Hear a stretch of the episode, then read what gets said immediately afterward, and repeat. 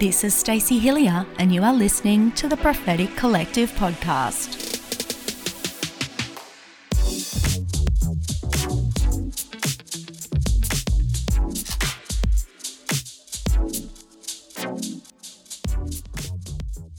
Well, welcome back to another little mini episode where I share some things God's been showing me and speaking to me about. This one today is fresh, fresh, fresh. So recently, just a few weeks ago, I had the privilege of going with my friends, Pastor Corey and Simone, as well as our youth pastor, Thomas, and our global prayer pastor, Aaron, to the United States. And it was a trip of a lifetime, life-changing actually. In fact, it felt like the pivot point of the midway point of my life, which I feel so old saying that, but that's reality. So, you know, there it is.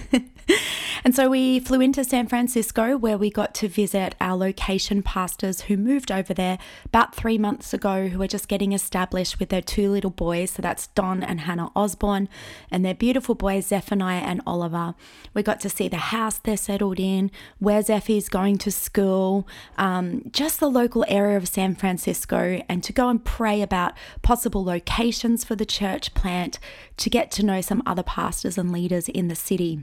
And so our group was actually staying right in the city, in downtown San Francisco, and beautiful city. And everything that I share today, I want you to hear through a prophetic filter and on the foundation of the fact that Jesus loves San Francisco and Jesus has a plan for San Francisco.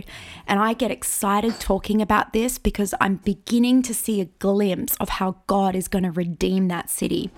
So when I share some of what I share today, I want you to hear in the facts that I'm sharing my love for the city, Jesus' love for his sons and daughters in that city. And some of what I describe could be overwhelming. It was to me for moments. And yet when I received God's heart for this city, I just was filled with excitement. And really, I want to invite you to pray with me today for the city of San Francisco and for my friends, Pastor Don and Hannah, for every other church planter in that beautiful city of Saint Francis, San Francisco, where God has a redemption plan.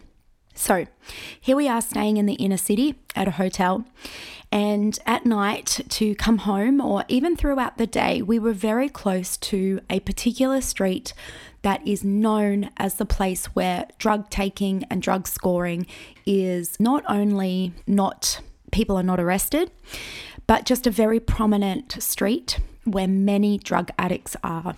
And we were driving home from dinner one night or from an excursion one day and coming back, and I was overcome as I looked down this street by literally hundreds, hundreds, hundreds of people, hundreds of people who were bent over from the waist, just bent over. It was the oddest thing. And to give you a bit of an insight into my head, sometimes I... the spiritual realm is so vivid to me at times that I don't know if I'm seeing in the spiritual or the natural realm at times. So I said to everybody else in the car, oh my goodness, look at all those people bent half over. Just imagine bent over from the hips, the waist, just completely bent over with a flat back and just holding that posture. Hundreds of them. It was so odd. I'm saying to everyone, are you seeing this? And they kind of missed it. And so at that point, I was like, am I seeing this in the spirit or am I seeing this in the natural? But felt very significant. We'd actually spent that day on the top of Mount Davidson, which is the highest point in San Francisco, praying. And we prayed at the foot of this enormous cross. Angels entered the scene. It was just epic. And then we also actually prayed on a satanic site where we just redeemed that land for Jesus and and did away with some of the things they were clearly using for some of the things that they do and part of their worship. So it had been a really spiritually intense day. And then I see this, and I didn't know if it was natural or spiritual, but I knew it was significant. And so I kind of tucked that away in my heart, and the fact that nobody else saw it was odd to me. So that night, as I lay alone in my hotel room, I just prayed. By the way, that's not sound effects. If you can hear some scratching in the background, that's my puppy. That's Leo. That's reality. So I just knew that it was significant. So I'm laying in my bed that night praying, Lord, if this is something you want me to see or pay attention to, then would you show me again and confirm this? And I really felt like I was in San Francisco for some prayer keys for strongholds in the city. And that's something I always want to be about. Lord, show us what the strongholds are in the city so that we can take them down, because we don't wage warfare with flesh and blood. We're waging powers and principalities, and we've been given spiritual weapons. There's no point fighting in the natural. So I want, I was really asking for spiritual insight to the strongholds in that region and that city. I felt like this was part of the answer. Sure enough, we go out the next day, this time in broad daylight. Pastor Corey is sitting in the front and he says, "Oh, Stace, is that what you were talking about?" Right beside our car are people bent over from the waist. So at this point, I know, okay, now I'm actually seeing this in the natural, not the spiritual. I said, "Yes, that's exactly what I'm talking about." So just all these people, clearly drug affected, bent over from the waist. And we began to see them everywhere. That afternoon, I went for a walk. It was my first time in the United States. I wanted to go to an American Target. So everybody else went back to their hotel room to rest. I went out for a bit of exercise and a bit of exploring. I wanted to go to a Walgreens. I wanted to go to Target. I know, just all the things. So they all go back to their rooms. And I head out for a walk. Sure enough, I see something that's etched in my memory. It brought me to tears in the moment. Was a man bent over from the waist, completely out of it on drugs, with his dog laying at his feet crying. And it was so disturbing because I began to see the effect of this stronghold on the city, of these people bent over from the waist. And as I spent time with Don and Hannah that night, just asked them, what is this drug issue and what's happening on this street? And he shared that fentanyl is a drug that's been coming in from another place and has become an absolute epidemic across the city of San Francisco. And for those who don't know, fentanyl is the most common anesthetic that is used to perform surgeries. So it literally numbs the emotions, it numbs the body, it numbs all sense of feeling. And this has become the current addiction in the city of San Francisco. So I say, look, is normally a symptom of that people bending over from the waist? He's like, no, what are you talking about? So that night when I get back to the hotel room, and I know God's speaking, and sometimes when you're receiving prophetic insight, it's like a bunch of puzzle pieces that don't feel like they all fit together yet. But I've learned if you just keep collecting the puzzle pieces, be faithful to write them down, that eventually you'll get a picture. You'll understand what the Lord is trying to say. Sometimes other people will contribute puzzle pieces. All good. So I was just collecting puzzle pieces. So I started Googling, is a common side effect of fentanyl people bending over from the waist? And there was nothing. There was nothing online that this is a common side effect. So again, I felt like God was really speaking, because I'm talking hundreds of people down a street in this posture. It was so overwhelming. So I go to sleep praying and thinking about this. I wake the next morning with this urgency to go to Luke thirteen. Just in my spirit, I need to go to Luke thirteen. So I open up Luke thirteen, and I'm going to read you what I read that morning in the heart of San Francisco. Now he, Jesus, was teaching in one of the synagogues on the Sabbath. This is Luke thirteen, verse ten. And behold, there was a woman who had a disabling spirit for eighteen years. She was bent over and could not fully straighten herself. When Jesus saw her, he called her over and said to her, "Woman, you are freed from your disability." And he laid his hands on her, and immediately she was made straight, and she glorified God. Now, firstly, wow, God, you're incredible, the way you deposit things in our spirit. Clearly, I've read the scripture before, but this was like, you need to read Luke thirteen now. I didn't remember this was what was in Luke thirteen, but this was another puzzle piece. So a few things I really felt stood out from the passage were a disabling spirit, eighteen years, and that when Jesus called her over, he laid his hands on her, and immediately she was made straight and glorified God.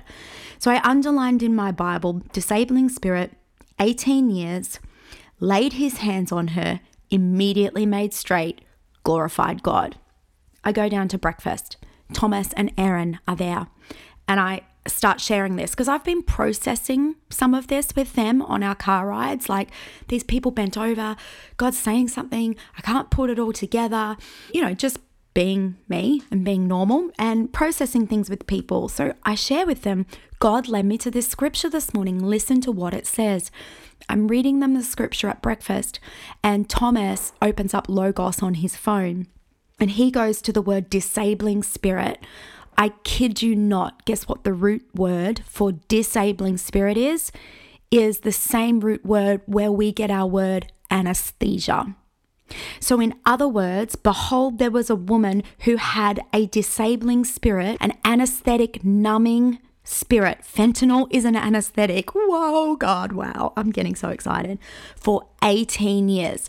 So I'm sitting there mind blown at the table at how wild God is and that he is speaking, and getting so excited that he's speaking. So then Aaron says, I wonder what happened in San Francisco eighteen years ago. I'm like, I know, we need to find out what happened eighteen years ago.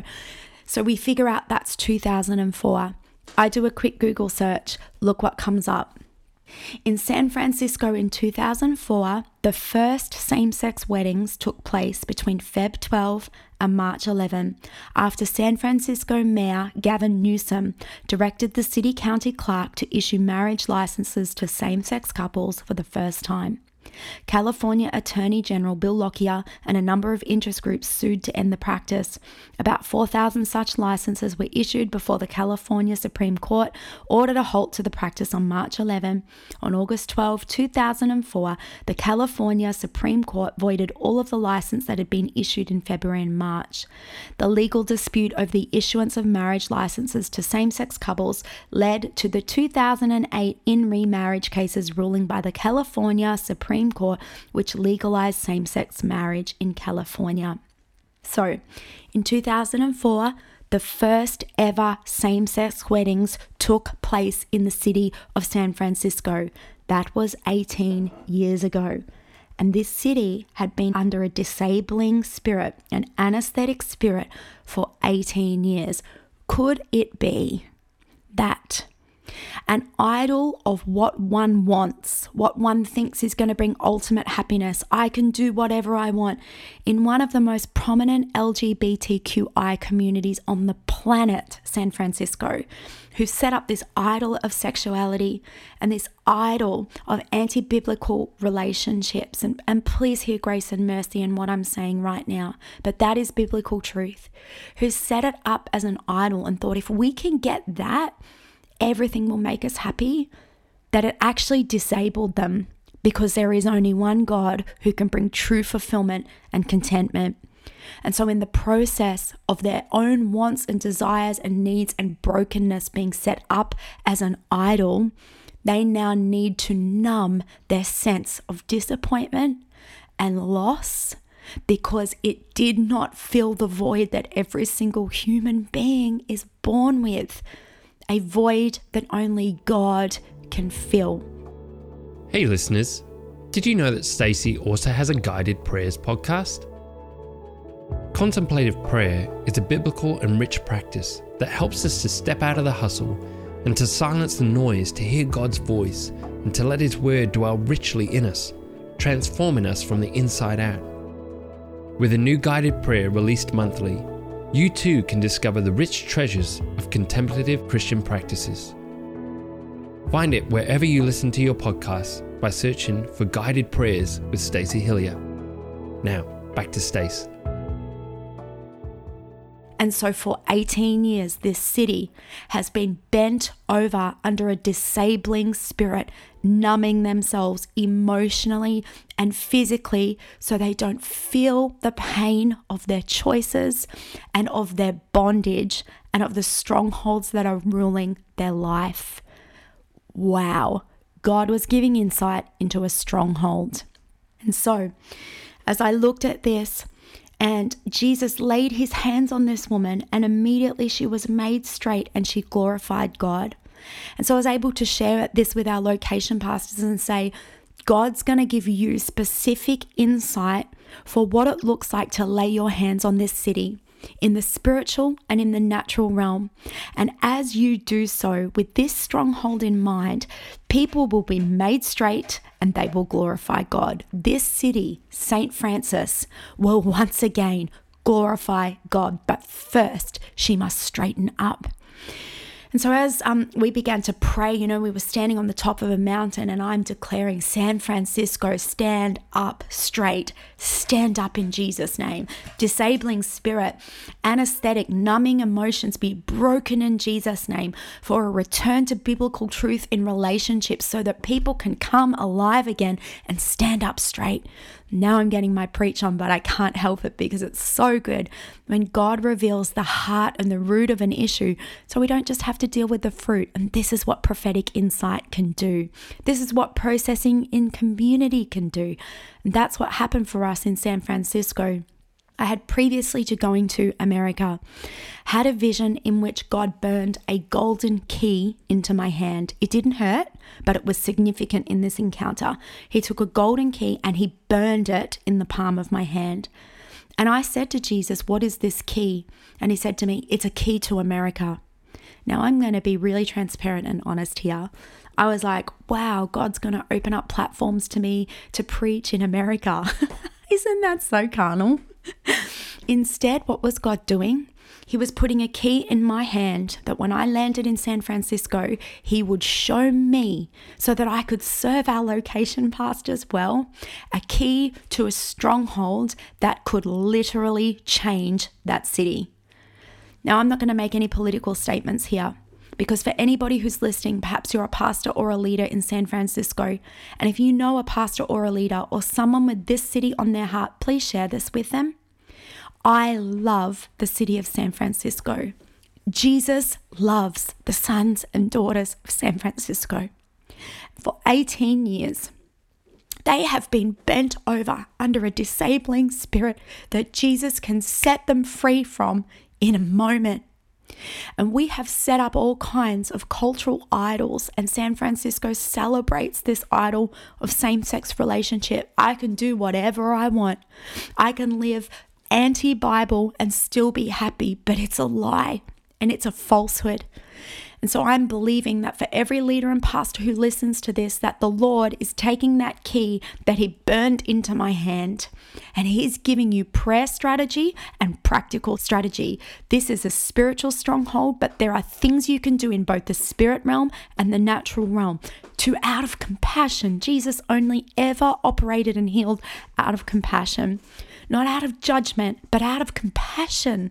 To lay our hands on that city and say, stand up in Jesus' name. And then to see that city once again glorify God. Would you pray with me now for San Francisco?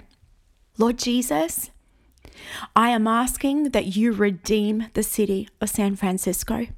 To every person who right now is putting drugs into their body to numb themselves from the pain of their choices and life, to numb themselves from disappointment and from the pain of relationships and life. Oh Lord Jesus, come as their Savior. I pray for every pastor and leader and Christian in the city of San Francisco. Burn into their palms, burn into their hearts your desire for this city, that you would touch them through compassion and they would stand up as they return to biblical truth. It's a big mountain we're looking at, Lord, but we're not overwhelmed because how much greater is our God? And because you promised us in your word, if we could have faith, just the size of a mustard seed, we could speak to a mountain and it would move. I have faith the size of a mustard seed. I join it with every listener. I speak to this mountain in San Francisco, this disabling spirit that has been given a doorway through the worship of self and the idolatry of self and our own freedom and our own truth. I speak to that mountain and I say, move in Jesus' name. And I call and I loose a return to the truth of God's scriptures, to the truth of God's plan and intention for relationships. We say we're done. We're seeing the enemy rip off the sons and daughters of San Francisco. Lord, where there's been a mass exodus of tens of thousands of people moving out of that city in the last two years. Oh God, would you do a work in that city? San Francisco, stand up in Jesus' name. Disabling spirit, I bind you in the name of Jesus. Lord, I am asking cartels and drug mules of the drug fentanyl, cut it off in Jesus' name. I pray for every person who lines that street, bent over and broken under the weight of their sin. Holy Spirit, Jesus, would you go to them and would you send your sons and daughters to minister out of compassion to your sons and daughters who you love so much? Lord, I pray for Pastor Don and Hannah, Zephaniah and Oliver and Amy, who's just landed there. God, I pray, burn this key into their heart. Burn this key into their palm. I pray, strengthen them. Every church leader in that city, strengthen them, Lord Jesus. Put the wind of the Spirit at their back. Fill them with courage. Fill them with wisdom and revelation. Fill them with insight. I pray for every person who's involved with Pray for the Bay in San Francisco. Fill them with insight. Continue to reveal strongholds to them. Continue to give them keys to redeem this city. And we finish by focusing, coming up here, what you see over that city. You see potential. You see glory. You see sons and daughters who've once been bent over, standing up straight with arms raised, glorifying you. We believe for it. We see it with you. And we will not stop praying till the day it is reality. Redeem that city. Redeem your people. Save your people. And show us how to play our part. Show us what it looks like to lay hands on people in the natural and the spiritual in that city. Give practical strategies. And I thank you, you hear this prayer and you're answering. I thank you, you rule and you reign and you are kind and you are good and you are loving. In Jesus' name, amen. Well, that got real. Uh, but I pray that you also have fallen in love with the city of San Francisco and God's intention for it, and that you'll continue to pray this vision alongside of many of us who are now praying this way. Isn't God so good? So there you go, another mini episode of something God's been speaking in the beautiful city of San Francisco. Love you guys. Talk to you soon.